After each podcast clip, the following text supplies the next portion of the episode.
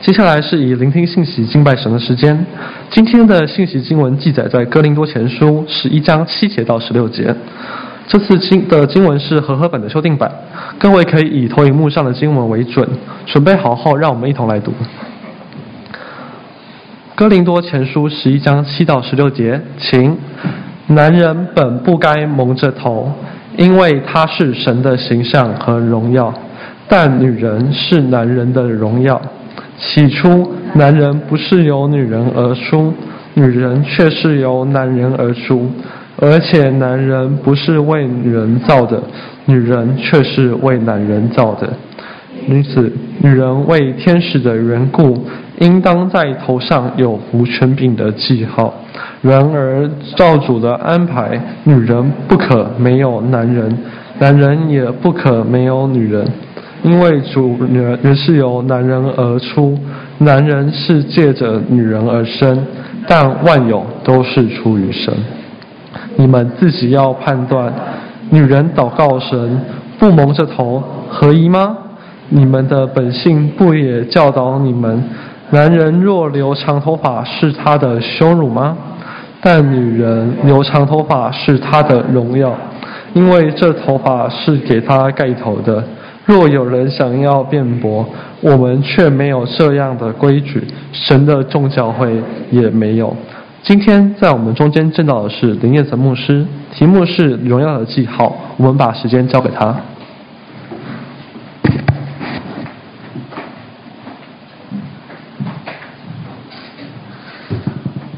好，那个我今天没有做投影片，所以就麻烦留在信息经文这几章就可以了。如果可以的话，帮我到一开始，就是第七节那边。好，然后我要说，我真的不知道我运气到底是运气好还是运气不好了。这一段经文呢，老实说了，是基督教历史当中相当有名、公认的难解经文啊。我不觉得我今天可以在这里向你们讲清楚，因为两千年来许许多多的怎么讲呢？宗派或者是团体对于这一段都有不同的解释。嗯，所以我今天会用另外一个方法，试着让你们了解我读到的东西。所以呢，我今天不会跟你们太多的去解释经文到底为什么很多的原因，因为那非常的复杂，它牵涉到非常非常多的希腊文。所以呢，我会直接跟你们讲结论，然后帮助我们一起思考。所以我为什么今天用的是和合本修订版？然后我很感恩，就是今天的领会，我觉得上帝感动他。他刚的见证，我希望你们都有听到，跟我今天要告诉你们的事情有极大极大的相关。今天的信息经文呢，好，读起来，第一个你已经不太知道他到底在讲什么。什么叫做女人为天使的缘故，应当在头上有服权柄的记号？这是哪国的语法？到底好，为天使的缘故是什么？你头上来，女人呐、啊，你们这边这两女人，你头上服权柄的记号，你觉得是什么？哎，后后面的经文十三章十三节告诉你，你按着你的本性，你就可以分辨出来。来啊，女人们，你们的本性，你头上那个福权柄的记号是什么？不知道对不对？超玄的，这就是为什么这段经文被列为公认的难解经文的原因。这整个段落呢，哥林多前书十一章一到十六节读起来呢。无论在生活层面或神学层面，都有相当相当大的大的讨论跟争议。比如说，好，如果今天有一个人跟你说：“来，你来信友堂，来我教会，你就是实际要操作蒙头，无论你怎么蒙都可以啊，你要戴帽子可以啦，用布可以啊，要头巾、用面纱物件都可以，就是要把头包起来。你怎么看待这间教会？你觉得有病啊？你们对不对？”你会想来吗？来，扪心自问，从未来踏进荷叶馆这个门开始，你就是拿卫生纸盖头上，我都给你算数了，就是要包起来，你口罩不戴嘴上往上挂就可以。你要进来吗？你会来？你举手，还要看。没有嘛，我也不会来，真的。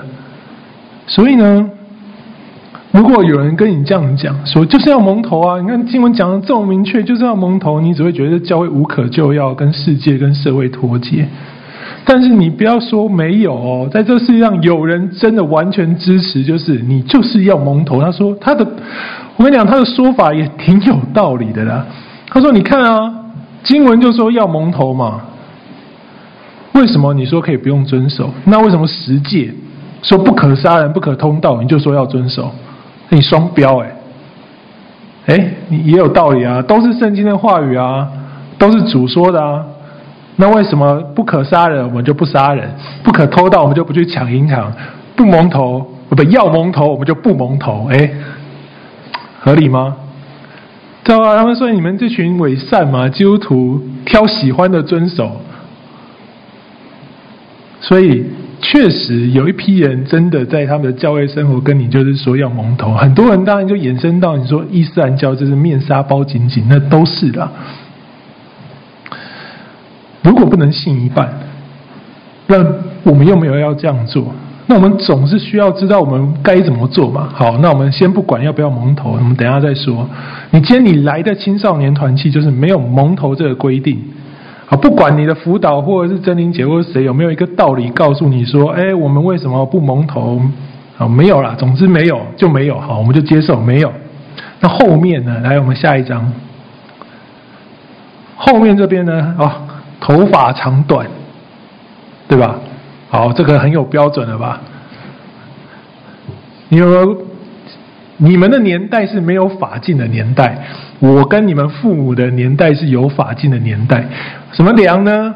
所谓的耳下几公分，就是那种手指比在这里，你超过那个手指有没有？就算你超过。然后或者是那个头发啊。就是手指插进去，就是超过那个手指，就说你头发太长啊，这叫标准。所以长短有个标准。那今天信友堂的发型规定是什么？哎，这说明明白白的哦，不可长头发，不可短头发。再下一张，你要自己判断，对不对？女人留长头发是她的荣耀啊，那男人呢？好吧，那自我定义来，你的头发是长的还是短的？为什么？因为时间。你的比较长还是我的比较长？有的更长，这样子。好，你看，你看，你你就开始比，对不对？你一直比，一直比，然后问题就在于，然后我们到底有没有要规定这件事情呢？男生的头发怎样算长？女生几公分算短呢？好，那长短，那烫头发嘞？它本来是长的，你把它烫卷的，那到底它是长的还是短的？啊，你卷的把它烫直了。请问是变长了还是变短的？哎，你有没有发现，其实这些东西在我们今天的社会超级难操作。哎，好，如果你我们真的就花心思，我们就要花非常多的心思在那些头发长短、颜色、穿着打扮，要不要蒙头上，我们去争论跟流行时尚、跟我们的信仰是否羞辱的问题，我们那边一直争啊，一直争啊，一直争啊。我觉得其实这间教会不太容易有任何讨论福音跟恩典的空间。我们就在讨论我们到底要怎么规范我们的生活而已。而且我跟你说哦，这段经文如果只停留在生活规范、炒头发长短，我跟你讲，那还是好事。这件这节经文呢，它有时候被上纲到信仰真理的争夺，展开神学的辩论。简单来说，好，我们看第五到第七节，来换回第一章。如果我们用直白的话来说，这整段我帮你翻译哦，我帮你翻译成我们今天听得懂的话。他说什么？他说：“女人呐，你们女人呐，在祷告或讲道的时候啊，你如果没有蒙着头把自己盖起来，你就是羞辱，你就是个耻辱啊。这样的女人呢，你干脆就把你的头发剪一剪算了啦，因为短发呢，同样也是个耻辱。那既然你不喜欢蒙头，你这么喜欢羞耻，那你就去剪头发啊。”把所有的耻辱一次拿好拿满，就是前面七那个五到七节的意思。啊，那为什么男人就不用蒙头呢？第七节告诉我们，因为男人呢，哈，他就是神的形象跟荣耀，怎么可以盖起来呢？就显出来啊。女人呢，哦，是男人的荣耀。你你有没有觉得奇怪？你刚刚才其实说前面要盖起来，后面又说男人是荣耀，然后现在又说女人是荣耀，到底谁是荣耀？然后有人就解释说，啊，其实呢，前面讲太严重了，所以保罗发现讲的太过头了，后面补一句弥补一下，说，哎呀，那个女人其实也是男人荣耀，意思暗示你。你们女人如果不蒙头站在台上讲道或者什么，你不把自己蒙起来，你就是大错特错的羞耻。如果你愿意蒙头呢？哎呀，你这个动作呢，你就成为了男人的荣耀。意思就是，你因着你这样蒙头啊，你荣耀了男人，你乖乖的隐藏自己，牺牲自己，你因着男人被荣耀了，你就因此被荣耀了。来，现在是女生的，你听起来你接受吗？那样什么？可以吗？你觉得女生们你接受吗？不想嘛，对不对？不想，对不对？如果我现在跟你说就是这样啊，你就是男人的附属品啊，你你只能为男人去争取荣耀，你要来吗？那但上帝造你造你干嘛的？造你来荣耀男人的。所以你如果这样讨论这段经文，就变成在说男女地位的差异嘞。所以，好，你会听到好多人告诉你说：“哦，看女人要顺服男人呐、啊。”好像他说，上帝本来就是为了要女人，为了男人的目的去活，好像你就是一种某种附属品。你出生在世界上，就是为了要去附和跟成就男人心意。因为十一章的八到九节告诉我们，女人是由男人而出，而且女人是为男人所造的。哇！你这样讨论这段经文，基本上女人大家都听不下去啊。而且他告诉你，男人有权柄不因为什么，不是因为他有能力，不是因为他有尊值得尊敬，也不是说他什么够属灵，就是因为他是男的，他是男的，他是先被创造的，这就让他本质上高过了女生。好，老实说，我不知道。用这种方式理解这段经文的基督徒有多少？我也不太确定哈。如果如果真的这样去执行，会给教会、会给女生带来多少伤痛？但我知道有些地方是这样子，我也知道有些人是这样看待男女之间的分际、跟位分、跟关系。所以我真的也不知道这为世界带来了多少伤痛。但是这是前提。我现在要告诉你的是，其实这整段经文根本都不是在讲这些东西，他一点都没有要讨论次序会带来特权，他也没有要强调基督徒你就要有发型跟服装规定。怎么说呢？首先，我们读这段经文，我们得承认一个事实，就是世界的变迁呢，太多又太快，经过了两千年呢。我们对当时古罗马的生活跟想法有天壤之别，我们已经完全无法凭空想象当时人们的生活文化跟他们的想法，完全没有办法。你今天怎么想？你怎么去模拟我是古罗马人？我跟你讲，你想出来的都不是对的。所以事实是，如果你没有真实的文献去证明，就是任何的历史记录、任何的文献或任何的记载。去讲一件事情，老实说，我们其实什么都不知道。哥林多前书它是保罗的回信，所以好多好多的事情，那些前情提要发生什么事情，他本来就都没有去谈，因为他只是回信而已。所以从书信的内容当中，我们基本上没有办法确定，没办法清楚知道发生了什么事情以及为什么发生，尤其就是在第十一章，然后。无论哪个解经家跟你说当时的风俗习惯是什么，我要告诉你的是，真正主流的研究是没有任何人可以肯定当时的文化风俗到底是什么，在蒙头这件事情上，因为所有现存的历史文件跟口传历史都没有办法说明什么是蒙头。所以，当我们真正在读这段经文的时候，你要知道，你无论曾经听过什么，或你想什么。蒙头是什么习俗？我们都只能是推测，只能是推测。所以呢，真正的答案是：如果我们今天或任何时间，你要花费时间来探讨什么是蒙头，基本上就是找不到答案的事情。而且如果你想要这样做，我个人觉得你都我们都太高估我们自己，同时也太低估上帝的能力了。所以我先岔出去讲一讲，很多人非常在意，很多人非常计较所谓圣经无误这件事情。好，你们可能都听过这四个字，圣经到底是不是全都是对的？我要先告诉你答案，就是你如果身为一个基督徒，你绝对可以毫无疑惑、大声地说，圣经是真理，里头的内容绝对正确，里头的内容绝对正确。但是你如果要开始细到计较字句，这就很难说了。比如说我刚刚解释的蒙头，如果你说蒙头这件事情，你要完全肯定这个词汇的意义，就是什么是蒙头。如果你要完全确定什么是蒙头，你可以才可以承认圣经是无误的。那事实就是我刚刚讲的，两千多年前的哥林多文化，今天没有任何一个活着的人或者任何一本书可以告诉你正确的意思，都是猜测。所以你如果觉得他没有办法告诉我什么是清楚的蒙头，圣经不能全然保证字词的百分之百意义，就不能说无误。如果你要这么严格去。定义圣经这个无误的话，我只能说，你用看待数学的方式在看待信仰，你数学才会这么计较零跟一嘛。你用这样非常严谨的学术判断，你强调你只要不知道蒙头，你就不能说圣经无误。那我也不能说你说错，但我要再次强调，圣经是信仰教材，不是数学教材。它的目的是使你完全认识上帝的心意。从这个角度来说，你有没有清楚什么是蒙头，完全不影响你认识上帝的心意。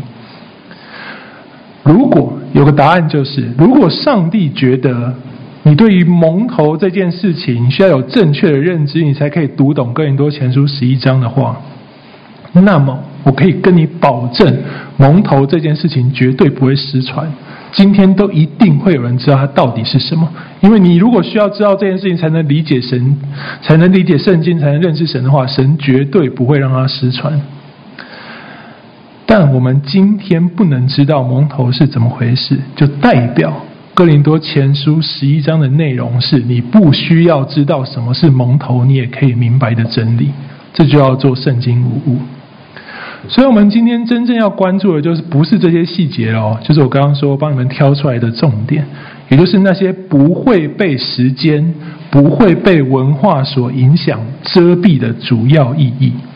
所以，所有蒙头的问题，我们等一下就全部略过。当我们全部略过的时候，整段经文告诉我们一件事情：那个超越时间跟文化的真实意义是，你如果做了。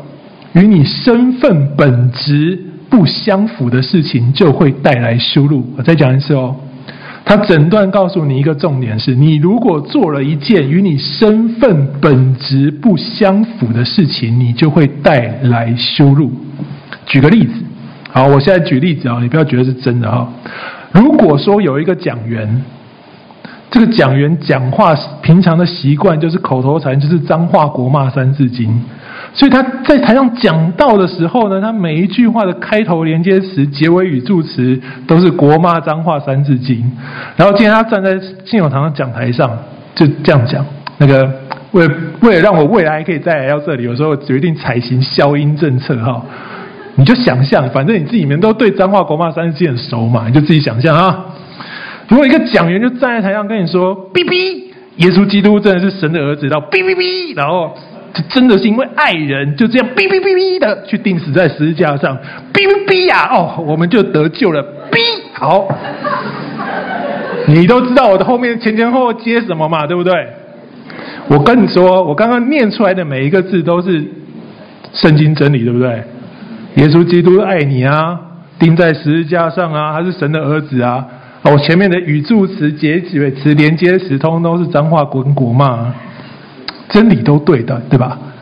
但你听起来会觉得会对吗？嗯，你觉得嗯嗯嗯好，对吧？然后就去跟主任牧师检举，你今天派来的牧师 怎么样？对嘛？出口成章，这就叫做给讲道和祷告带来羞辱。这段经文呢，他在讲一个女人在讲道跟祷告的时候应有的行为。我们无法确定当时文化是什么，总之是要蒙头随便。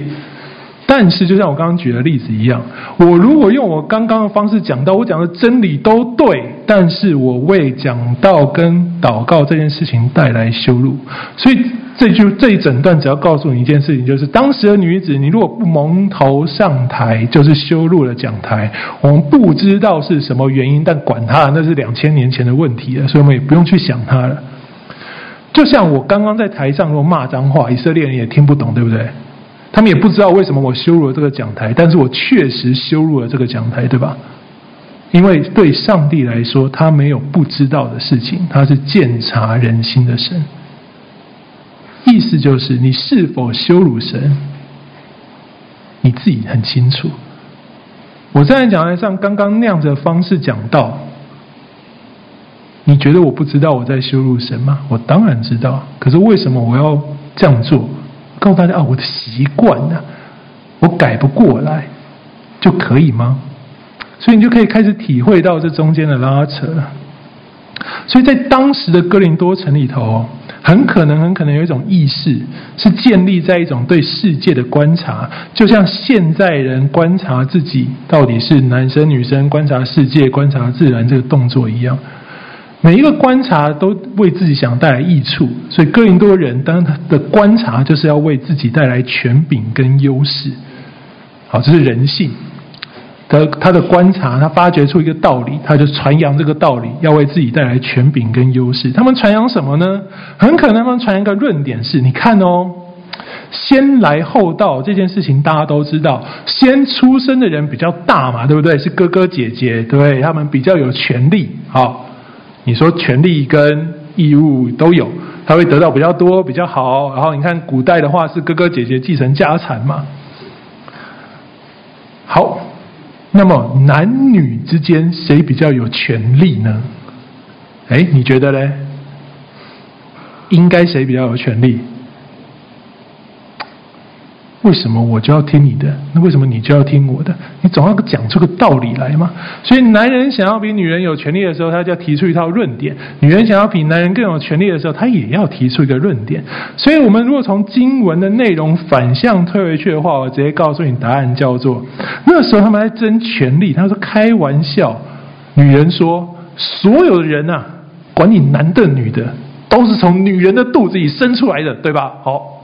这个没办法否认的嘛，真的啊，事实的一个观察，自然界的真理，所有的男的女的都是女人的肚子出来的。次序上，他就说，所以你看，女人才是真正有权柄的。我不生你，你怎么出得来？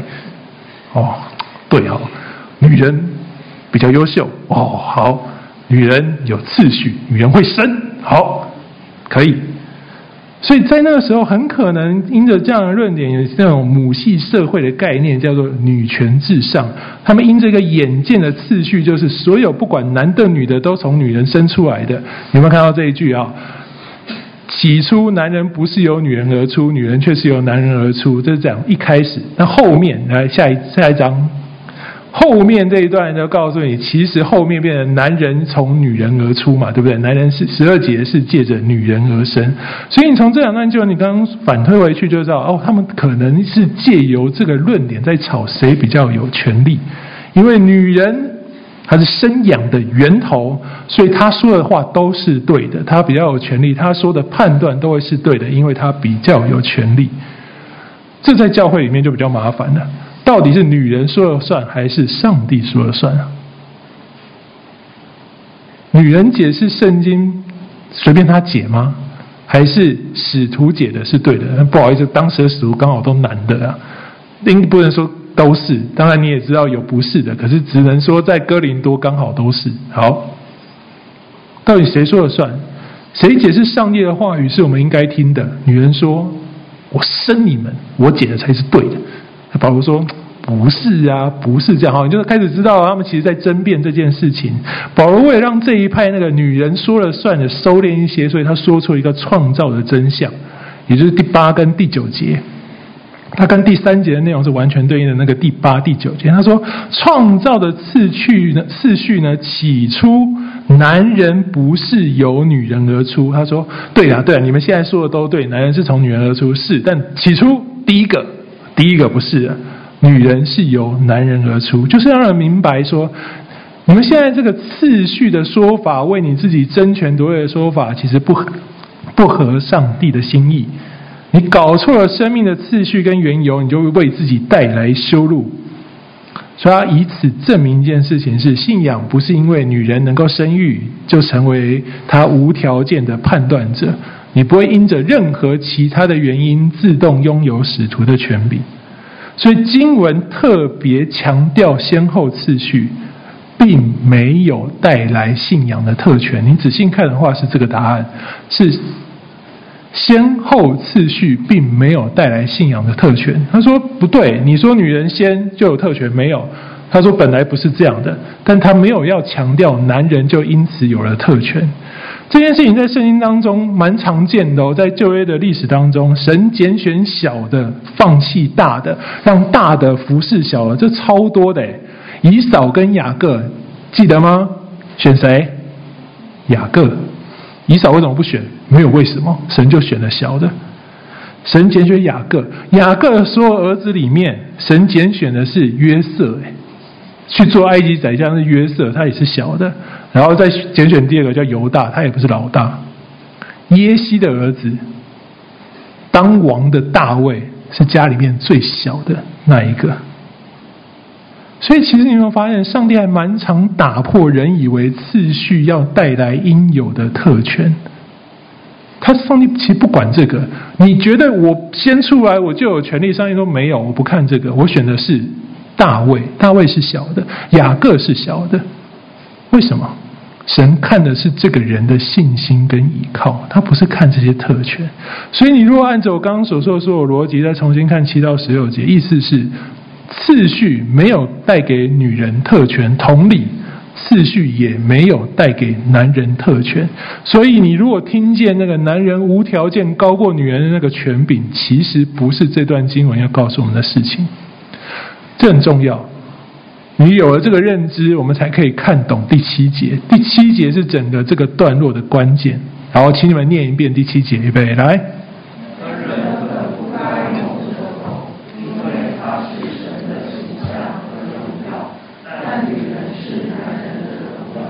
好，创造的故事我们都很熟。神用尘土造了男人，对不对？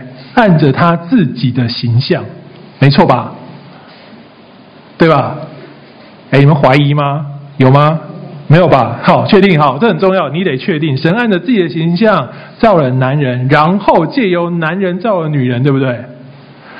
你数学会对吧？A 等于 B，B 等于 C，所以 A 等于什么？D。C 吧，好好，希望你们会数学哈，你们要考试。所以同理来说，神造了男人有他的形象跟荣耀，用他形象跟荣耀的男人造了女人，有没有同样的东西？有，同理有的。借由男人造了女人，所以女人也拥有了从男人那里来的形象跟荣耀，但是是因着男人而来的。所以第七节告诉我们一件事情是。男人和女人被创造出来，本质是要荣耀神。神，你看第一句，他说：“你男人是按着神形象造，你本身就要荣耀神；女人，你按着男人形象造，他要荣耀神，你也要荣耀神。”这是这句整个的道理。所以意思在说，生命。你被创造出来，无论你是男的女的，你被创造出来，你的目的、你的生活、你的本质是要活出起初神造男造女的心意，才能荣耀神。好，关键就是那男人跟女人如何去荣荣耀、去活出、去彰显上帝的荣耀呢？你觉得什么是荣耀？你觉得什么是荣耀？发光？我们不会发光啊！你要怎么荣耀神？我举个例子哦，你通常嗯，好，我这样，比如说我跟大家说，我有个小孩叫乐乐嘛，啊，我跟你说，哎，你看我儿子超棒的，他考试考一百分，然后你们就回应我说：“哇，你儿子好厉害哦！”我就心花怒放，对不对？很高兴，很有面子，我就觉得超有荣耀。为什么？哎，这不是我写的考卷，对不对？是我考一百分吗？不是，是我小孩考一百分。我因着我跟我小孩的关系，我很喜爱他，他是我生的，我疼爱他，所以他的表现成为了我的荣耀。我的荣耀从哪里得到？你们的肯定。如果说考了一百分，你们就呜，我就觉得哎呀，天啊，好丢脸，被虚了。可是如果我说他考了一百分，你们就觉得哇，好棒，好厉害，我就觉得哇，我好有荣耀。所以你要发，你要知道，荣耀是建立在一个关系跟比较上的状态，但这个状态带来的是喜乐，也就是你这个行为，在你跟神有关系的情况下，因着你的行动，使上帝比之前得到称赞，得到荣耀，得到喜乐，这就叫比较。所以是今天跟昨天比，明天。跟前天比，你的作为有没有荣耀神？是这个意思，不是你要做到一个什么很了不起的目标，而是就像我刚刚说的，我刚刚这样子举例，你称赞我，我好高兴，我因着乐乐的考一百分，我得着了荣耀。所以今天真的题目是荣耀的记号，意思就是就是你们，这整段经文要告诉你，就是弟兄姐妹，你是上帝荣耀的记号。上帝在这个世界上被不被尊荣，看你怎么活。刚刚领会给我们的分享，他说，他后来想一想，他觉得在试探当中好简单，对不对？可是后面想一想，你把上帝拿话语拿来对应自己的行为，又发现，其实我好像不应该这样做，就是这个意思了。他说：“他刚刚说，圣灵的果子，如果任何一刻，在任何一颗、任何一刻，在那个时间点任何一刻，在他身上出现，事情就不会这样，对不对？可能好，我不是说他不好，我要说的就是这个。你不要以为后面的反思是不好的，它可以帮助你在未来。”比你昨天更荣耀神。下一次你就再碰到那个阿伯，同样的场景，就捷运闸口，你又插一次，不要不要说你插队了，你就又走过去，好不好？你会不会记得这一切？会哈？你会记得你在这段路程当中，这段时间里面所思考的圣灵的果子、上帝的话语，以及你刚刚所分享基督徒如何去见证的这件事，你可能会想一想，所以你可能就不会当场呛他，对吧？弟兄姐妹，这叫做你显出上帝的荣耀，不是你现在做了什么，而是借由这个前后的比较。就像我刚刚举的例子，这个前后的比较，你发现你不一样了，你发现你比之前更懂得上帝的心意那么一点点，你比之前的你自己更认识神那么一点点，这就叫做荣耀的记号。这段经文真的非常难。所以我也没有办法跟你们说太多太多太多。我只想再次提醒你，圣经有很多你或许看不懂的，但是它不是错。当你花时间下去，这段经文真的花我超多时间，真的超难。然后我还要变成你们可以听得懂的，我也觉得超难。但总之，我就跟你说一件事情：你知不知道什么是蒙头？没有关系，但你要记得第七节。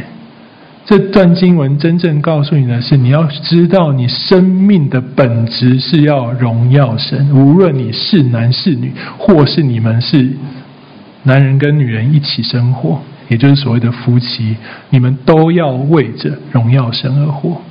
所以现在的你，未来的你，十年后的你，二十年后的你，其实你活着，你就是为了第七节，为了这句话而活。